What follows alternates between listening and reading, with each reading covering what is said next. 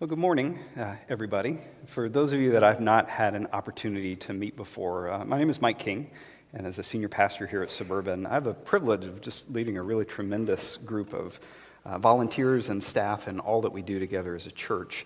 And, you know, sometimes God's just good. Sometimes He kind of works in the details to bring things together without us even thinking about it. Like I, as we were putting together the service for this weekend and you know lining things up for, for Shane to share about Dean and the opportunity to support what he does with chaplains, it like didn't even cross my mind that it's Memorial Day weekend. And there, there's some overlap there, right? You know, Memorial Day is a, it's a national holiday. It's not a church holiday. But it is a day where we stop and we recognize that as a country, uh, Christians in the church, but actually people of all faith, we have tremendous blessings because we live here. Like, because of the sacrifices that others have made over the years, we have the opportunity to do things that many Christian brothers and sisters around the world don't get to do. We can gather freely to preach and to worship and do all that. And for that, we should be very, very grateful for the people who were willing to make that sacrifice so that we can enjoy the freedoms we have today.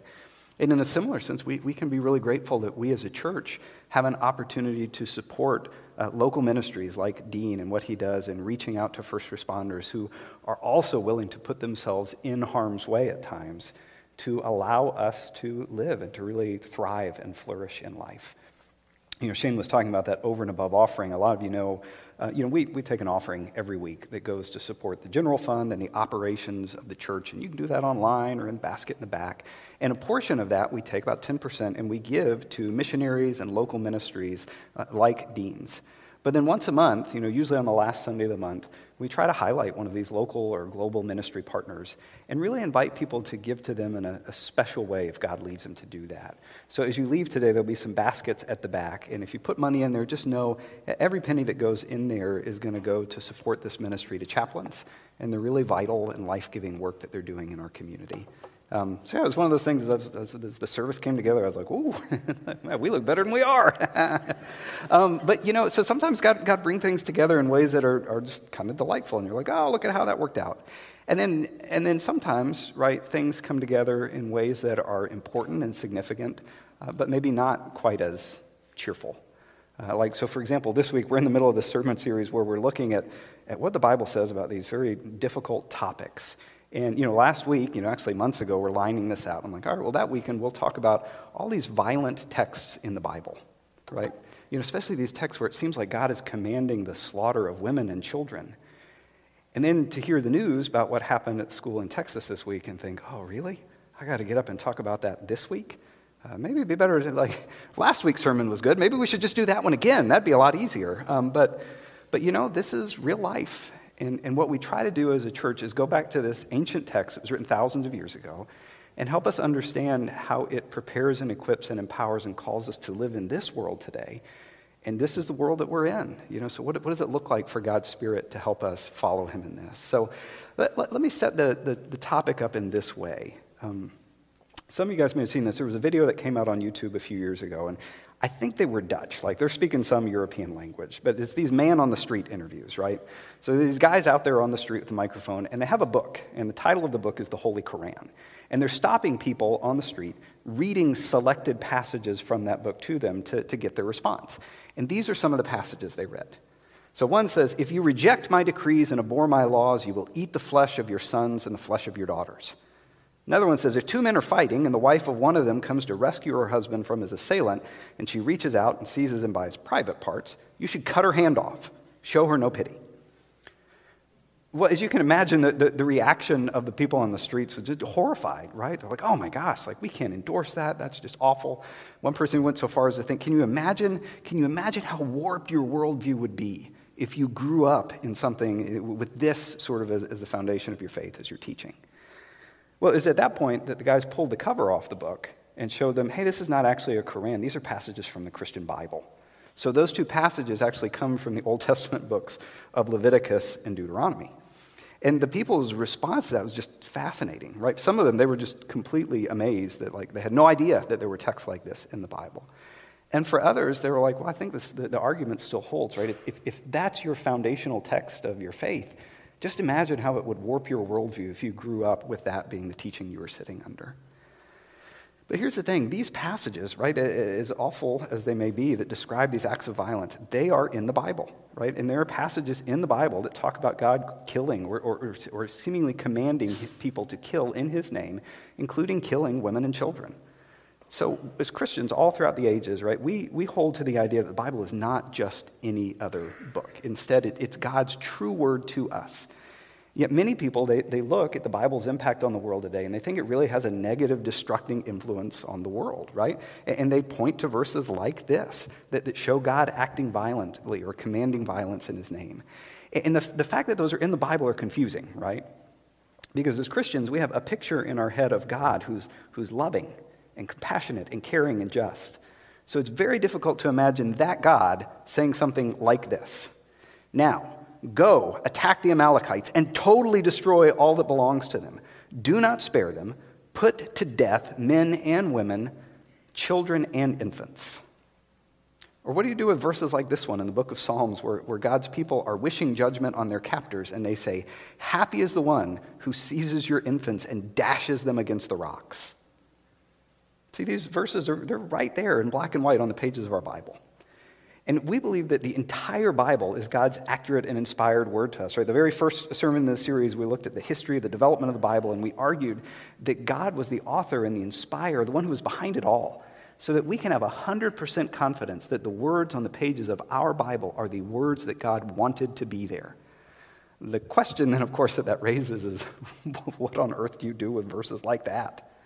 And that's what this sermon series is all about, to, to try to answer that question but we're trying to do the work in this series to become the kind of people who are able to correctly handle the word of truth, which is the way Paul, an early Christian leader, described it. So, over the last few weeks, we've been talking about how there are different principles of faithful reading that, that help us as we approach the text. We actually wrote them up, put them on some bookmarks. There's still some on those back tables if you want to grab one as you leave. And this morning, we're going to use those principles to dig into these kind of violent texts in the Bible and help us see okay, do these principles help us make sense of those passages in some way? But I, I got to be honest with you all. Like, out of all of the topics in this series, this is the hardest one for me to talk about. You know, when it comes to thinking about, like, okay, what does the Bible say about women or about slaves? You know, that, that's something that I've studied. I feel like there's answers to that or even next week, right? Next week, we're looking at, at science and the Bible and evolution and how do all those things fit together. You know, that's something that over the years I've really dug into, and I, and I feel like there's some really solid answers to those questions. Um, but this, man, this is a topic that really continues to challenge me.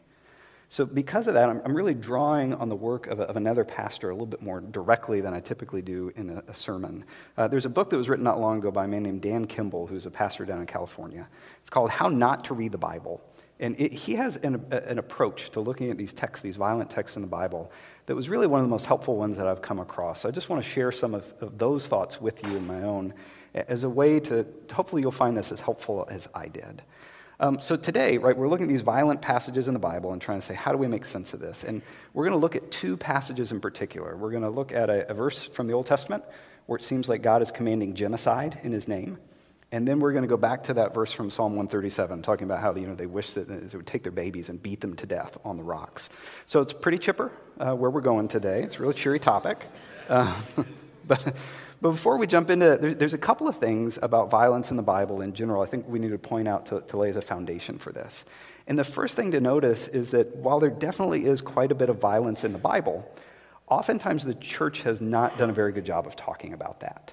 Uh, oftentimes, whether it's with adults or kids or whatever, is when, when we teach on these passages that the violence plays into it, we tend to sort of focus on, well, what are the other lessons we can pull from this? And you just kind of leave the violent stuff off to the side.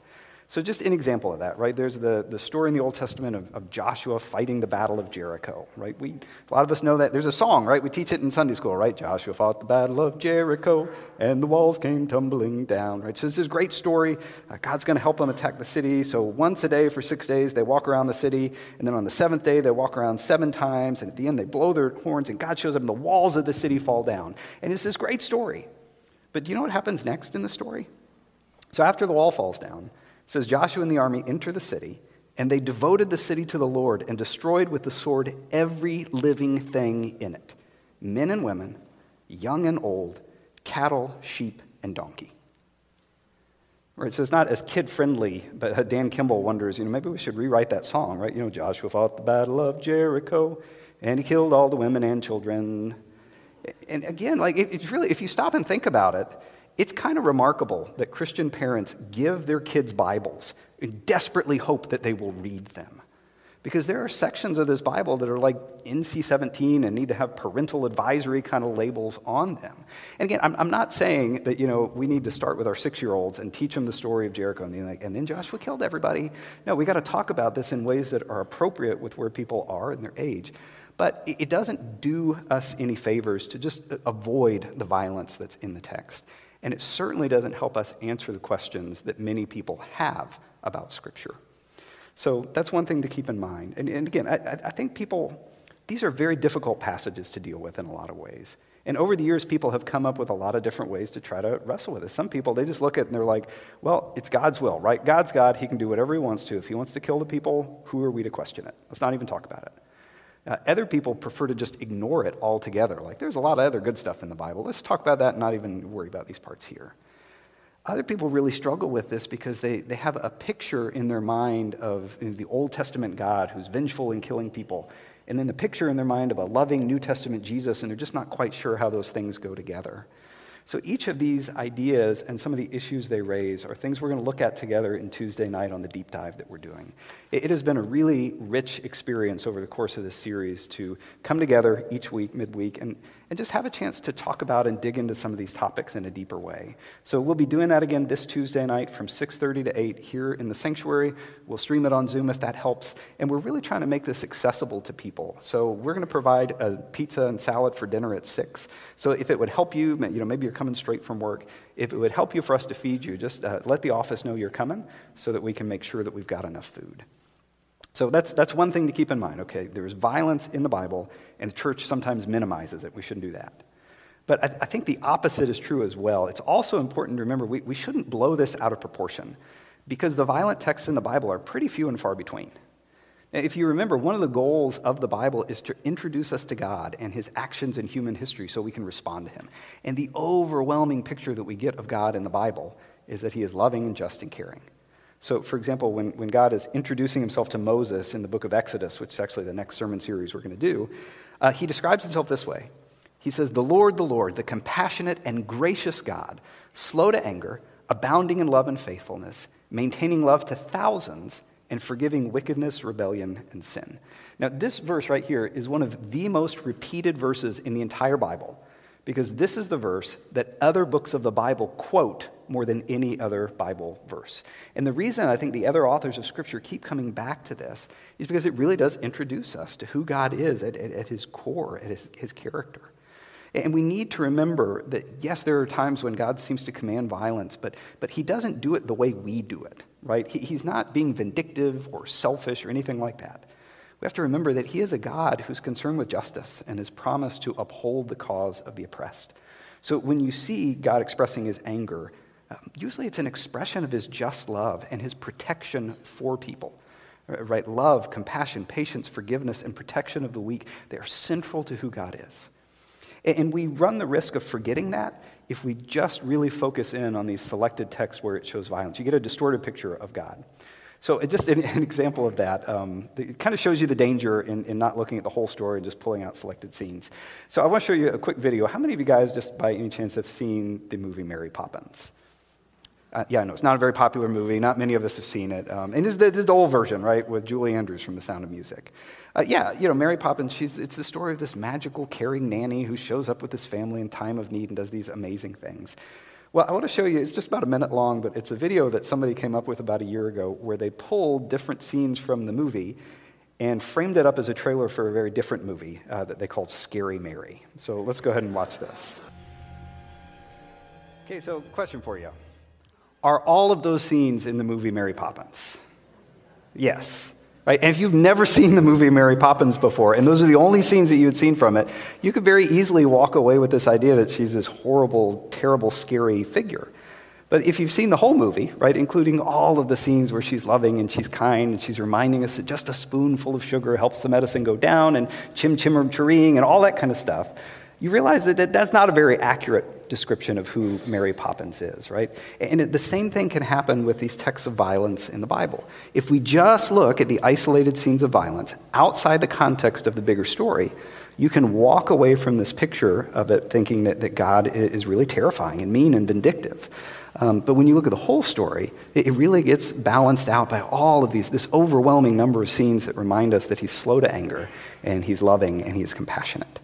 So that's what we're going to do. We're going to look at a couple of these specific texts where he's commanding violence or there's violence and just see where that fits in the story of the Bible as a whole and how we can make sense of that. So, for example, uh, verses that seem where, God seems to be uh, commanding genocide or mass murder of an entire people group or town. So, there's actually a number of those in the Bible where God says things like this You must destroy them totally, show them no mercy, and do not leave anything that breathes alive.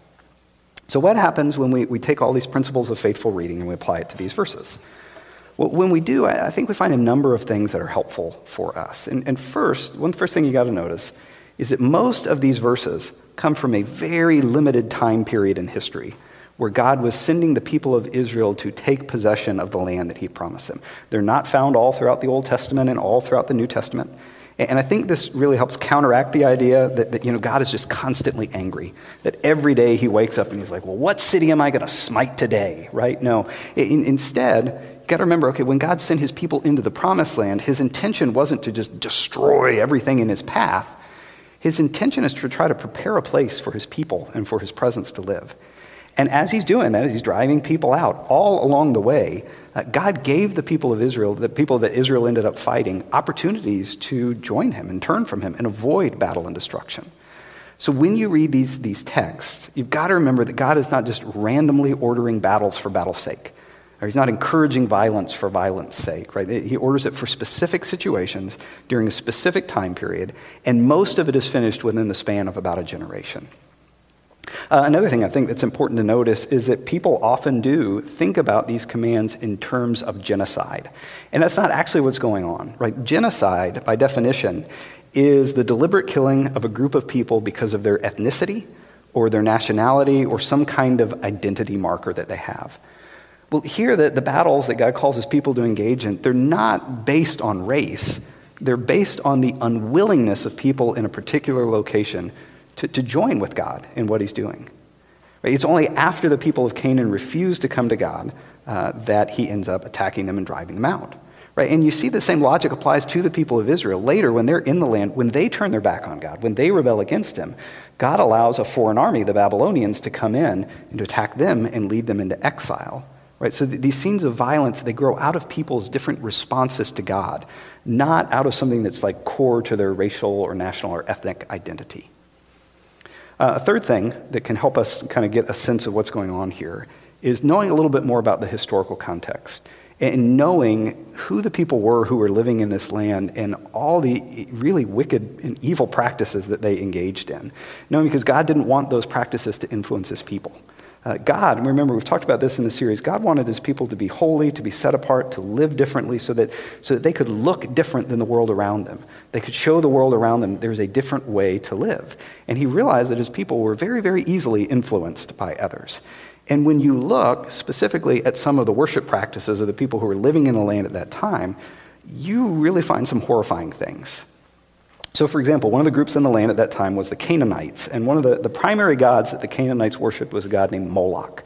So, Moloch is almost always represented as a statue of like a person with like a giant bull's head. And when they built a statue of Moloch, he had his arms out like this, and like his, his belly was left open so that they could build a fire in there. And after building a fire in there, what they would do to offer sacrifices to Moloch is that they would take babies and children, lay them on his arms so that they could be burned alive in the fire. Right, so the, the, Greek historian Plutarch is describing this practice, and he said that when these sacrifices were going on, they actually had to line the area in front of the statue with people who were playing trumpets and people who were playing drums so they could drown out the cries of the children who were dying and the cries of their parents that had had their children taken from them. So those are some of the people living in the land. Delightful bunch of folks. Um, other religious practices at this time included worship of gods like Baal and Ashtoreth, and oftentimes that, that involved bringing, parents bringing their children to the temple to be used in ritual prostitution. And, and understanding that these were some of the kinds of practices that were going on, can help us understand why God would bring judgment on them because God is on the side of the oppressed. God is on the side of justice. And God made it clear that, to the people of Israel hey, I'm not bringing you into this land because you're like way better than everybody else. I'm bringing you into this land as a direct response to the wickedness of these nations. Right? You can see that God, God's using Israel to, to exercise his judgment on the people who were doing this. God knew that this evil was like a cancer that, that his people would, could be spread to them. So the battles that he ordered were ultimately about protecting his people and the rescue mission that he wanted to, to try to bring about through them. And another thing to remember, we already mentioned this uh, briefly, is that God gave the people that he's attacking here warning over hundreds of years sometimes. Oftentimes, he waited generations for them to change before driving them out. So, at one point in the book of Genesis, first book of the Bible, God is talking to a man named Abraham about how one day his, his, his descendants will grow up into this nation. They're going to move into the promised land. But he says, before you do that, you're going to spend 400 years living in Egypt. And he gives a really interesting reason for why that's going to happen. Uh, he says there's going to be this delay because the sin of the Amorites has not yet reached its full measure. Now, what does that mean? I mean, most of the scholars who look at that, they, they, realize that, okay, God is waiting patiently for the Amorites, who were people who were living in that promised land right next to the Canaanites. God is giving them time to turn from their evil practices and to put their faith and their trust in Him. And when you read different parts of the Bible, you realize that some of them did that, right? So in the book of Joshua, we meet a woman named Rahab. She's in Jericho, right, where the walls come tumbling down. And Rahab tells these two Israelites who are spying out the lay of land, she's like, Oh, yeah, I've heard about your God. I've heard what he did when he rescued you from Egypt. I want to sign up, right? I want to be on your side. I want to follow him. And because of that decision, she was spared. And actually, she became part of the family tree of Jesus himself. Or you think about another Old Testament story, like the story of Jonah, like beyond the, the fish and all that. The point of that book is that God sent Jonah to warn the, the Assyrian Empire, who's just a tremendously violent nation at that time. And Jonah goes and he gives like the most half hearted sermon you have ever heard in your life, but the people repent because God wants people to have an opportunity to turn. In fact, in, in another book of the Old Testament, he says this He says, Do I take any pleasure in the death of the wicked? Rather, am I not pleased when they turn from their wicked ways and live? Yeah, the answer to that is no, he doesn't take pleasure in the death of anyone. He wants everybody to turn and live, which is why when you read these, these scenes of violence, you have to remember they were always preceded by God's patience, often for centuries and generation. So, while I think these ideas can help us begin to make some sense of the violence in the Old Testament, I realize that there are just a lot of other unanswered questions. I mean, I mentioned at the start that this, this is a difficult topic for me personally. And while these ideas kind of help me begin to understand it, help me think about it a little differently, I still wrestle with some aspects of this. Um, but what I do is I bring that wrestling to God. And I try to remember okay, what do I know about God as a whole? What do I know about God as a whole from the entire story of the Bible? I know that He's patient and He's loving and He's compassionate. So while are, there are some things in the Bible I don't fully understand, I believe with all my heart that the Bible shows us enough truth to put our faith in Christ and trust Him. It, it makes me think about this, cor- this quote by Corrie ten Boom, who uh, was a Dutch woman, I believe, who survived the Nazi concentration camps. And she just talked about the, the fact that sometimes there are things about the future we don't know. And she said that we should never be afraid to trust an unknown future to a known God. Right? When there are things that we don't know, when there are questions we don't have the answers to, we can choose to bring those to God and be like, I don't really know what to do with this. But I do know that this about you is true. This is what I've read. This is what I've learned. This is what I've experienced. So I'm just going to hold on to these confusions and questions with an open hand, and I'm going to choose to lean into what I do know of you. And, that idea, right, of, of being able to come to God honestly and share where we're at is, I think, actually the, the key to understanding the puzzle that's behind the other verse I said we'd look at from Psalm 137, where the poet is, is hoping that the, the infants of his enemies will be beaten to death on the rocks. Yeah, not an easy verse. Right, but again, if you don't pay attention to the context of that, you could easily fall into the trap of thinking, well, that must be what God wants. I mean, the Bible's His book after all, so if it's in there, it must be His words, it must be His desire. But we've got to think about the context, right? And one of the, the, the, kinds of context we have to think about is what kind of writing is it? And the Psalms are poems, right? They're songs. The book of Psalms is a collection of 150 songs and poems that were used in the worship life of the people of Israel. And like other songs and poetry, like some of the songs we sang this morning, that they contain, the writing style contains metaphors and striking imagery that's trying to convey emotions. And then you have to think about the history of it too, right? Because this particular poem was written when the people of Israel were living in exile in Babylon. And think about how they got there. Just a few years before this poem would have been written, the Babylonian army came and invaded the nation of Israel, right, in about 576 BC. And they surrounded the capital city of Jerusalem. And they laid siege to the city, which meant like for almost a year, there is no food coming into the city. And the people in the city begin to starve. And then eventually, the Babylonian army breaks through the walls, and historians record what happened there, and just the scenes of horror are unimaginable. I mean, they killed pretty much everybody who was left in the city, and they did, in fact, throw many babies over the wall to their death. And it's a brutal practice, but this was very common at that time. Because if you stop and think about it, right, the army, they, they've walked hundreds of miles to invade your city. And they come in, and there's a bunch of babies left. Well, they don't want to take the babies as prisoners. They certainly don't want to have to care for them in the 100 mile journey back home. So, as brutal as it is, they often would just kill the babies in whatever way was quickest. And that's what the poet saw happen because a few people survived that attack and were hauled off into exile in Babylon. And they're trusting that one day God's going to bring them home, but they're also in the middle of just such incredible grief and sorrow because of what they've seen. And it's in the midst of that situation that the author writes this poem. And that specific line, I think, grows out of the horrors that he saw. It's like in that poem, all of the trauma and the sorrow for what he had seen that day in Jerusalem, it just combines with God's his deep desire to somehow see God bring a measure of justice to this situation, and that is what comes out. Now, I don't think that what comes out is a description of God's desire, and I don't think in any way can you read that as a command for what God's people should do to the babies of their enemies. Remember, it's a poem that grew out of this particular historical situation. It's his heart crying out to see some justice done somehow in the midst of this just almost unbearable situation. So, two quick things that I want to point out about that. One is that I am really glad that this verse is in the Bible. Uh, not because of the content of the verse, the content of the verse is horrifying. But I'm really glad that it's in the Bible because it shows us that, that we can come to God honestly with whatever we are thinking and feeling. Like, God doesn't require us to, to get our act together or to clean up or only say the right things to Him or only share the right feelings with Him before we come to Him. Doesn't matter how ugly it is. God wants us to come to Him just as we are. And that's something that if you've grown up in the church, if you've been in the church, like you, you hear about that a lot. But let's not lose outside of just how amazing that really is. That we don't have to put on a show. That where everywhere else we go in the world, we may have to put on a mask on what other people need to see or what we think people are like. Like, God wants us to come to Him just as we are. He accepts us the way we are. But the second thing we need to remember is that everything in the Bible points to Jesus, right? We read everything in the Bible through the lens of how his life and his death and his resurrection has changed everything.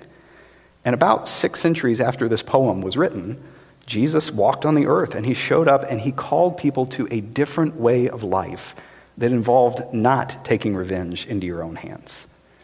So, the early Christian leader Paul wrote a letter to some Christians living in Rome, and, and he applied the, the teachings of Jesus to this situation. He said this He says, Do not repay anyone evil for evil. Be careful to do what is right in the eyes of everyone. If it's possible, as far as it depends on you, live at peace with everyone. So, following Jesus makes it possible for us to give up on our need to get revenge ourselves because we trust that God is the one true and just judge. Right? His spirit can help us take our, our natural desire for revenge and justice and entrust those things to Him, right? Knowing that, that He's going to work it out in His timing. We don't have to seek that out ourselves. Instead, we can release that to Him and we can invite His spirit to help us know how to love and how to serve those around us. So, what, what, do we, what do we do with all of this? Right? If God's Spirit works in us to transform sort of the, the natural desires we have to be people who, who, in every situation, ask, What does it look like to love and to serve in this situation? What does that mean for the world that we live in today? I mean, if, if you've paid any attention to the news this week, right, it was like 30 seconds after the news broke about what happened in Texas that people stopped talking about the tragedy and started going into their entrenched positions, right? The things that they already knew that they were going to argue the next time this happened, right? Almost immediately, you get to a point where people are like, well, you know, here's my agenda. And then over here, well, well, well, here's my agenda, right? What would it look like if people who follow Jesus in this world, when situations like this came up, instead of defaulting to our agenda, stopped and said, God, what does it look like to love and to serve in this situation? Would your Holy Spirit help us know what to do? Like, as a nation, when it comes to this issue and others, we are completely broken, right? The, the, the, the, discussion is driven by people who are so far out on the extremes in both angles that we just forget about the fact that most Americans, somewhere in the middle, realize that there is some way to have a conversation so this doesn't keep happening. And that is not to say that I've got a particular detailed agenda in mind. I don't. And I recognize that at a church like Suburban, we've got people out. I mean, just in every spectrum where you want to be on any issue you can imagine. But I think the one thing that we would all benefit from with this issue and any others is instead of just saying, here's what I want, here's what I want to say, if first we just stopped and invited God's Spirit to help us say, God, what does it look like to love and serve in this situation? Because we can do better than this. I mean, really, think about where we are. Like, my overwhelming feeling this week was fear and helplessness. Right? Fear that it's going to happen to me one day, fear that it's going to happen to my kids. Helplessness that it keeps happening over and over and over again. And we're like, well, I guess we can't fix this. But you know, the one thing God doesn't want us to feel is fear and helplessness, right? We just sang about that, right? I'm no longer a slave to fear, right? The power of the Holy Spirit lives in us. What does it look like to love and serve in this situation? You know, this really came home for us. So, Friday afternoon, I, I kind of walk into our bedroom and find my wife crying. And she's holding her phone, right? Because she just gotten a text from her sister that our 13 year old nephew's middle school went into lockdown because there was a report of somebody with a gun coming into the building. And she, he is terrified that he is going to die. What does it look like to love and serve in this situation? What does it look like to not just immediately go over here or just immediately to run over here? What does it look like to love and serve in this situation? That is what God ultimately asks each of us to do and that is what His Holy Spirit can help each of us do. So let's close out our time together today just praying uh, that God would, in fact, help us know what it looks like to let love and service of people around us guide the way that we interact on all of these issues that really are pressing in our world today. Um, would you pray with me?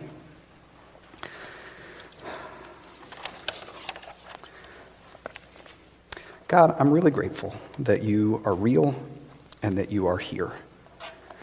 I am grateful for good and encouraging people in my life who, when I went through this week and just defaulted to helplessness and throwing up my hands and thinking, this is the world we live in, it's never going to change. Um, I'm grateful for people who reminded me, Lord, that there is always hope and there is always power to change because of you and your love and your grace and your power. God, I look at situations like this and I have no idea what it looks like to move forward.